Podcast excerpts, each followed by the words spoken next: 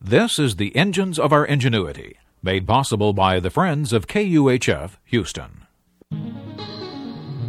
Today, the origin of the Nobel Peace Prize. The University of Houston's College of Engineering presents this series about the machines that make our civilization run and the people whose ingenuity created them. The first Nobel Prizes were given in 1901. They included the Physics Prize to Röntgen, who'd discovered X rays, and the Peace Prize to Dunant, who'd founded the Red Cross. Alfred Nobel had made a fortune inventing and selling dynamite and other more powerful explosives. He was shy, indrawn, and torn by feelings of inadequacy. He never married, yet his life was powerfully affected by a woman named Berta Kinsky von Suttner. In 1876, the 43 year old Nobel placed an ad in a Vienna paper Wealthy, highly educated elderly gentleman seeks lady of mature age, versed in languages, as secretary and supervisor of household. That business about being elderly at 43 says a lot about Nobel. Berta Kinsky, a 33 year old countess who'd fallen on hard times, answered the ad. She'd been in the service of the aristocratic von Suttner family till then. But a romance had developed with young Arthur von Suttner. Arthur's parents disapproved of her poverty and asked her to leave, so she went to work for Nobel. Nobel was smitten by the beautiful and intelligent Kinsky. It wasn't long before he professed his love for her.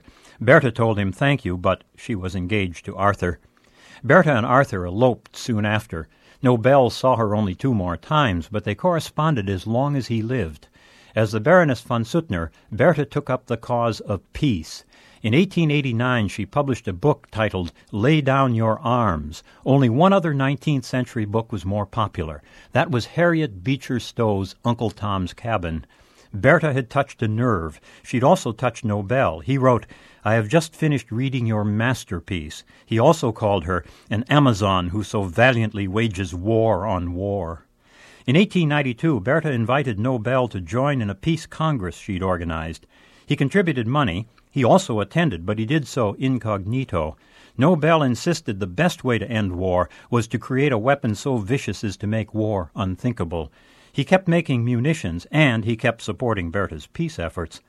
Before he died, only four years later, he set up the Nobel Prizes in his will. It was clear they'd include physics, chemistry, medicine, and literature. As for the Peace Prize, his and Berta's letters argued over its form. Offering it for efforts at disarmament, he felt, would be futile. It should instead reward efforts at arbitration and ending the prejudices that caused war. When Nobel died, his will was hotly debated. Many people thought the Peace Prize was wasted money, foolish idealism, but it stood up in court and the prize has been given ever since. In 1905, the Peace Prize went to Berta Kinsky von Suttner. She'd done much in her life for the cause of peace, no doubt, but I suspect that we find her finest contribution to peace in the lasting influence of the Nobel Peace Prize itself. I'm John Lienhard at the University of Houston, where we're interested in the way inventive minds work.